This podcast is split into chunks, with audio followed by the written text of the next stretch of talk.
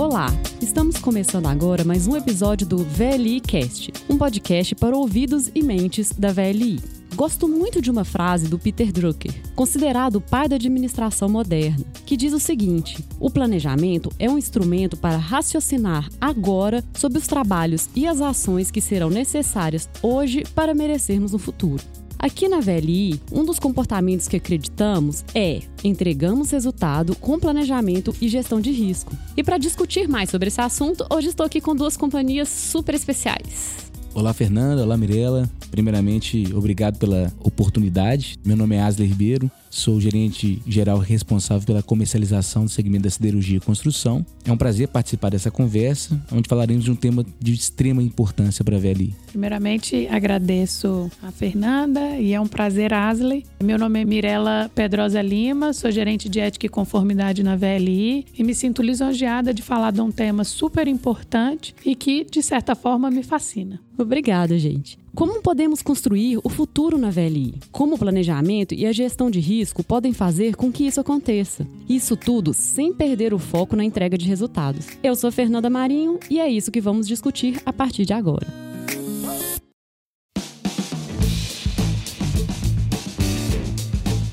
Vamos começar explicando para o nosso ouvinte por que esse comportamento é tão importante para a VLI do ponto de vista comercial da área de vendas, é através do planejamento que a gente consegue entregar resultados consistentes. O mundo atual está cada vez mais incerto e complexo, competitivo, nos obrigando a tomar decisões rápidas e ágeis. Quando você determina onde você quer chegar, o caminho que você traçou, determina quando e as premissas para que a gente chegue nesse objetivo, a tomada de decisão fica mais simples e os desafios que a gente vai enfrentar ao longo desse percurso pode se tornar oportunidades para desenvolver novos negócios, novos serviços para a empresa. Porque o mundo hoje, como você falou, esse mundo complexo, dinâmico, que está sempre mudando, ele às vezes é um desafio para a gente conseguir realmente parar, se planejar. A gente quer resolver as coisas rápido, sempre correndo. Ah, tenho que entregar o resultado, tenho que fazer isso acontecer. Então, às vezes fica até difícil a gente conseguir parar realmente se planejar. Mais difícil ainda seguir esse planejamento. Então, a gente está sempre suscetível a mudanças, as coisas estão mudando, chegam novos desafios. E realmente, né, planejar não é tarefa fácil e muitas das vezes nem mesmo gostosa de se fazer. Nós somos executores natos. E na corrida da nossa vida, nós temos uma vida muito corrida, muitas entregas, muitas obrigações. Nós acabamos atropelando os processos, acabamos entendendo que planejamento se torna burocracia e vamos entregando e às vezes a gente não preocupa com o que o cliente quer. A gente não visa o nosso cliente interno, o nosso cliente externo. A gente não tem esse foco, que é muito importante. Para mim, o mais importante é a máxima do 80-20, algo que eu utilizo muito. 80% do tempo utiliza para executar. Executar é onde você vai ter uma entrega. Mas sempre 20% para, respira, planeja.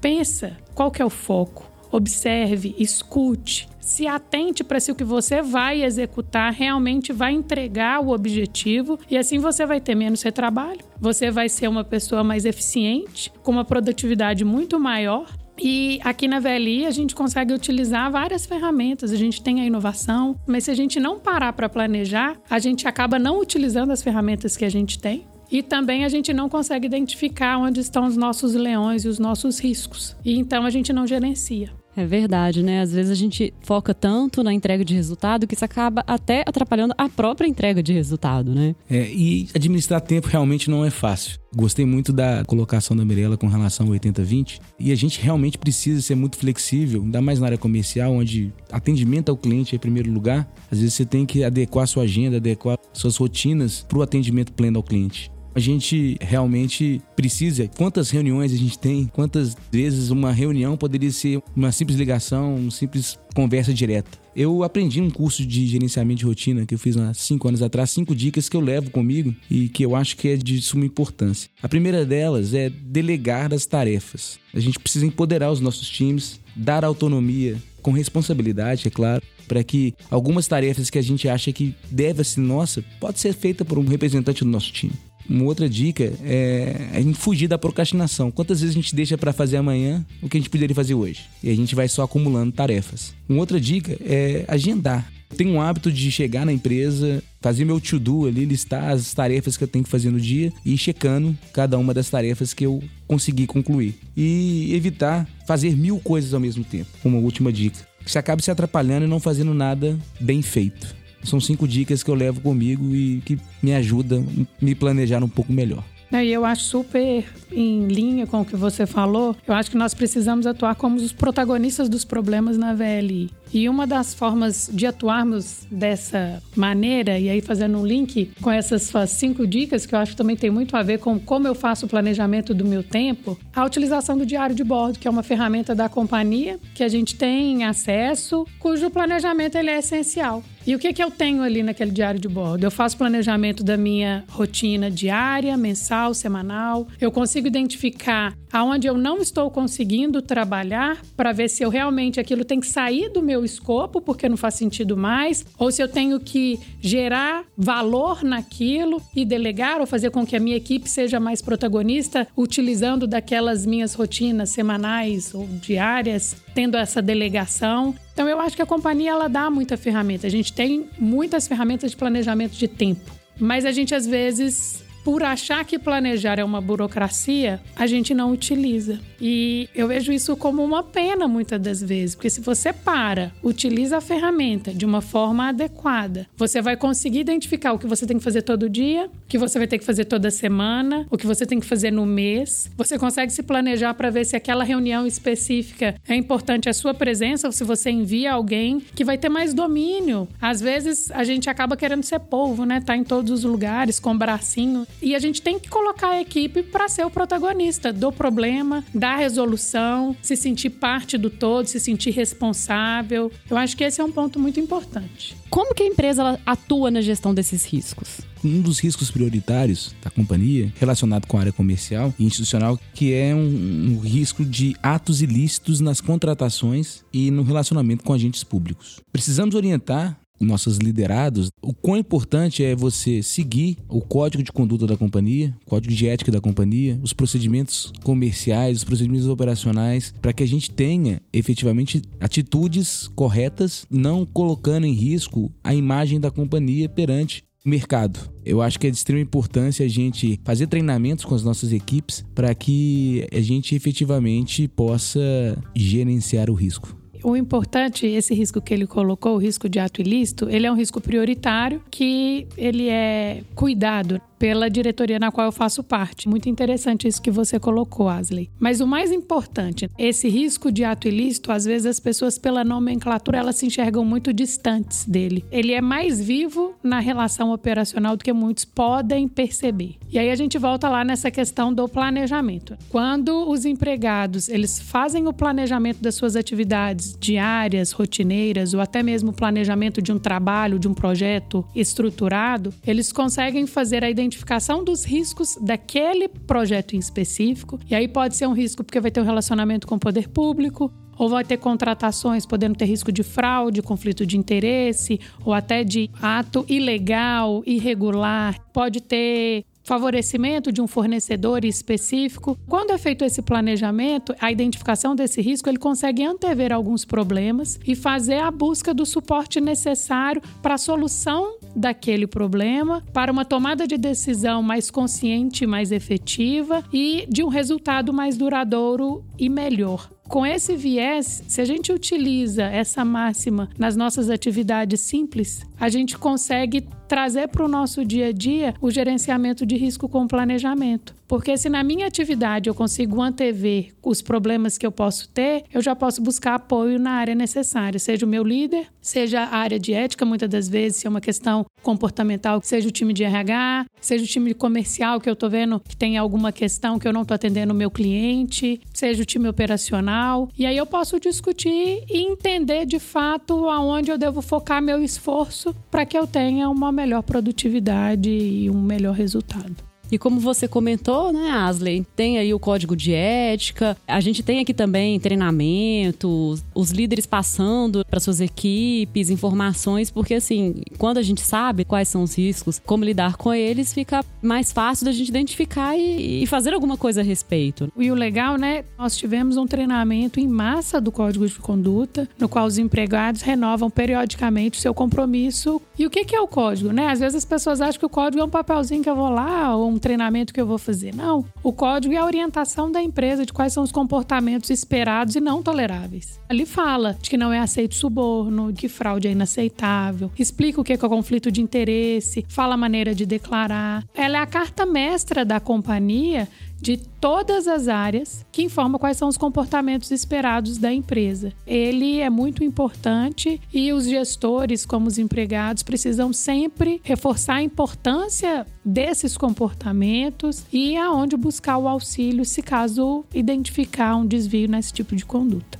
Eu acho que o papel do líder é fundamental para incentivar e dar essa liberdade para que o liderado possa expor uma situação que seja uma situação ou de risco ou de uma falta de planejamento. E um ponto importante: o líder tem um papel fundamental, mas nós somos o protagonista. Então, nós, enquanto ah, empregados, verdade. temos que ser o protagonista do problema, da solução, trabalhar como protagonista. Essa questão de gestão de risco, a gente às vezes fala que nós somos os goleiros, para não deixar que aquela bola entre no gol. E o que é essa bola não entrar no gol? É o risco se materializar. E aí não há que se colocar a responsabilidade na liderança. Eu, enquanto empregado, sou responsável no meu dia a dia, Sim. no meu trabalho, no meu processo, de garantir que eu executo aquela tarefa com tranquilidade, com segurança e gerenciando aquele risco. Quando eu sou o goleiro, eu não deixo que aquele risco se materialize. E para isso eu preciso ser protagonista. Eu acho que o líder tem que dar um ambiente, mas o empregado também se empoderar. Estamos nesse momento de empoderamento, o empregado entender que ele tem um papel fundamental nesse pilar. O planejar e a gestão de risco está muito na nossa mão. Somos todos goleiros, né? Somos todos goleiros. Complementando o que a Mariela colocou, nós somos responsáveis pelos nossos atos. Por mais que o líder ele tem que gerenciar, tem que orientar, nós somos responsáveis pelos nossos atos. E como os empregados eles podem agir em relação com os riscos que eles percebam no seu dia a dia? Como isso acontece na prática? Falando um pouco da área operacional, nós somos uma empresa operacional, podemos deixar de falar também dos riscos operacionais. Os empregados, eles, igual nós colocamos, eles são responsáveis pelas suas atitudes e muitas vezes eles podem nos ajudar a reduzir os riscos nas nossas operações. Como exemplo, é, um empregado pode, às vezes, avistar um vagão adernado, um tombado em uma situação de perigo e acionar o pessoal da engenharia, o pessoal operacional para que esse vagão, mesmo que ele não esteja na área operacional, ele seja recolocado no local, no lugar correto, né, na via. A gente vê algum funcionário trabalhando em altura de maneira inadequada. Qualquer um tem a obrigação de ir lá orientar, independente da hierarquia, para que esse empregado execute aquela atividade de maneira segura, de maneira correta. Acho que cada um tem o papel de, independente da sua função na VLI, identificou um risco que está atrelado à VLI, um risco que seja operacional, um risco de segurança, um risco da imagem da companhia, a gente acionar o setor competente para que as atitudes sejam tomadas de imediato. É importante também que todo o nosso time operacional, que convive, não só o pessoal operacional, mas o pessoal da área institucional também, que tem um relacionamento com a comunidade, oriente as comunidades por onde as nossas vias passam, nossa linha passa. A gente sabe que tem vários trechos com densidade populacional alta, onde os nossos trens passam. É importante a gente ter um diálogo com essa comunidade, né? orientar a comunidade sobre os riscos do trem. A gente sabe a dificuldade que é parar um trem. Um trem não para de uma hora para outra, demora às vezes quilômetros aí para você conseguir frear um trem. Então é importante a gente também ter esse diálogo aberto com as comunidades onde a gente passa para orientar sobre o risco que a própria comunidade tem, que mora próximo às linhas férreas. É importante também ter aí esse canal aberto junto com a comunidade, a área institucional e a área operacional, ter esse canal aberto para que a gente possa também dialogar com a comunidade. E a VLI faz alguns simulados, porque é isso que você colocou. A comunidade se coloca em risco sem saber muitas das vezes que ela Sim. está se colocando em risco. Como que a VLI faz para que a comunidade tenha consciência desse risco? São feitos alguns simulados de forma periódica todos os modais, tanto o ferroviário, quanto o portuário, quanto o modal rodoviário, eles possuem riscos inerentes à atividade. E nós, enquanto área suporte, estamos aqui para apoiar quando eles identificam e não sabem como gerenciar aquele risco. Se procurou o gestor, é um risco que eu não sei o que fazer, não sei como gerenciar, tem área de risco. Todas as vezes, se for algum risco da família de ética, tem a área de ética. E tem os suportes operacionais para os riscos operacionais. Ótimo, a gente vê como o planejamento e a gestão de risco é importante para todo mundo. É importante para a comunidade, é importante para o empregado, é importante para as lideranças, é importante para a VLI também. Nesse sentido, a gente sempre tem falado muito quando a gente está falando de cultura, nos símbolos, símbolos da cultura, que são aquelas coisas concretas, é um elemento físico, é uma representação real desses comportamentos, dessa cultura, dos valores que a gente acredita. Nesse sentido, o que a gente pode falar de símbolo desse comportamento? Fernanda, a própria criação da Diretoria de Planejamento e Integração é um símbolo de quão importante é esse pilar para a VLI. É uma diretoria criada recentemente, um spin-off, vamos dizer, da área operacional. O spin-off é a divisão da diretoria de operação com a diretoria de planejamento para cuidar exclusivamente do nosso planejamento. Eu tenho uma convicção que após a criação dela, a gente ficou muito mais aderente na execução dos nossos serviços, das nossas entregas. A gente está conseguindo entregar efetivamente o que a gente está colocando e mapear quais são as dificuldades, quais são os desafios que a gente precisa para chegar naquilo lá. Anteriormente, eu vi assim, nosso ciclo de planejamento mensal, nosso ciclo de SOP, né, de SOP que a gente chama aqui na, na companhia, programava um volume que e sempre a gente justificava por que a gente não executava aquele programa. Porque a gente programava sempre no recorde. Na vontade, na vontade. vontade é, A gente programava a vontade que a gente tinha de fazer o volume. Hoje, a gente tem um, uma discussão muito mais profissional, muito mais técnica do que dá para ser feito e como a gente vai chegar naquele desafio. Nós temos um programa e temos um desafio de superação do programa. Anteriormente, o nosso programa era o desafio. Então, eu acho que a criação dessa diretoria de planejamento e do centro de inteligência, que ali você tem várias áreas juntas trabalhando de maneira integrada, foi um grande avanço, um grande símbolo de como a VLI preocupa com o planejamento e procura agora ser mais assertivo nos números, nos volumes e que a gente vem colocando, vem para ser executado. E eu também enxergo como um grande símbolo a própria área de risco e a importância que a área de risco tem tido nos últimos tempos. Nós vivemos grandes problemas e o risco ficou em pauta. Risco passou a ter importância, passou a ter um valor principal. E para a VLI, em especial, o risco é uma pauta importante. A gente vê o envolvimento de toda a companhia no gerenciamento dos riscos e de toda a companhia mesmo. Os riscos operacionais são gerenciados pelas áreas operacionais, tem riscos que são gerenciados pela diretoria, tem riscos que são acompanhados lá dentro do conselho. E na escola de liderança, tivemos uma pauta específica da área de risco, para que todos os líderes passem a conhecer a importância do risco para a VLI, a forma que a VLI trabalha com esse tema e como a VLI gerencia essa temática. Então, eu acho que a área de risco em si é um grande símbolo dessa importância para a companhia. Queria pedir então para vocês agora me darem um exemplo de como está sendo praticado, se vocês já vivenciaram, viram alguém praticando, já estiveram ali no momento que viram isso acontecendo e falaram: olha, nosso comportamento. Acho que eu posso dar um exemplo da área comercial. Né? A gente tem uma integração muito grande com a área de planejamento e integração. A área comercial é responsável por dar os inputs de demanda dos clientes para que a área de planejamento dimensione e dê o aceite dos volumes que são factíveis de ser realizado. Anteriormente, a gente da área comercial quer vender, quer fazer a coisa acontecer, que a gente acabava simplesmente recebendo o input do cliente sem uma prévia análise e colocava a demanda de maneira sem ver se efetivamente aquilo ali tinha fundamento. O cliente chegava para você e falava: Eu quero tantos. Exato, eu quero fazer o volume. E a gente não tinha, pela área comercial, nem um, um cheque de consistência. Pô, uhum. efetivamente o cliente tem aquela demanda? Efetivamente ele tem capacidade de receber aquele volume? E a gente, da área comercial, tem um maior feeling, né, um maior sentimento se aquilo é realmente factível. Entendi. Porque a gente pode vincular informações de mercado, informações de produção do cliente para ver se aquilo faz sentido efetivamente.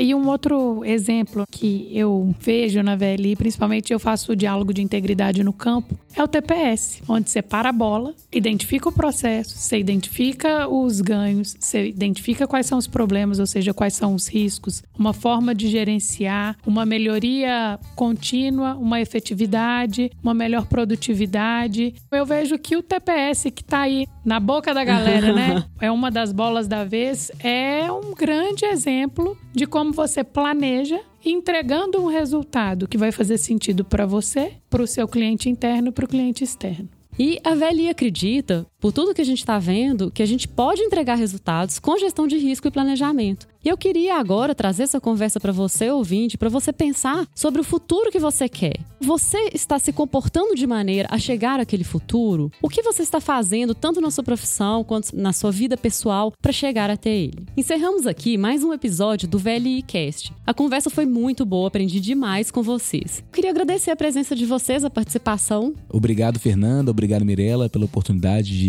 falar um pouco, bater esse papo gostoso aqui sobre um assunto tão importante pra gente. Também você ouvinte aí pela paciência. Espero ter contribuído. Estou à disposição aí, sempre que precisar, da gente bater esse papo legal. Agradeço também, Fernanda. Agradeço, Asley. Eu acho que esse bate-papo foi, assim, muito interessante. Eu acho que trouxe um tema que às vezes as pessoas não enxergam tão vivo no seu dia a dia de uma forma mais leve, mais fluida, com exemplos. Eu acho que em todas as áreas, eu acho que isso foi muito importante, muito interessante. E esse é um pilar que a companhia espera de todos nós enquanto empregados. Mas isso não significa que todas as áreas estejam 100% nesse pilar. Mas o que a gente não pode deixar, nós não podemos baixar a guarda. Ou seja, não é porque eu não estou na excelência que eu vou deixar de fazer. Então, é começar o passo a passo, de pouquinho a pouquinho, que a gente vai chegar nessa excelência desse pilar. E agradeço muito a oportunidade. Mais uma vez, obrigada. Com certeza, eu que agradeço. Queria agradecer também você, ouvinte, por nos acompanhar nessa estrada. Fique ligado que a gente vai continuar falando sobre cultura, sobre os nossos comportamentos, sobre a VLI. Até mais!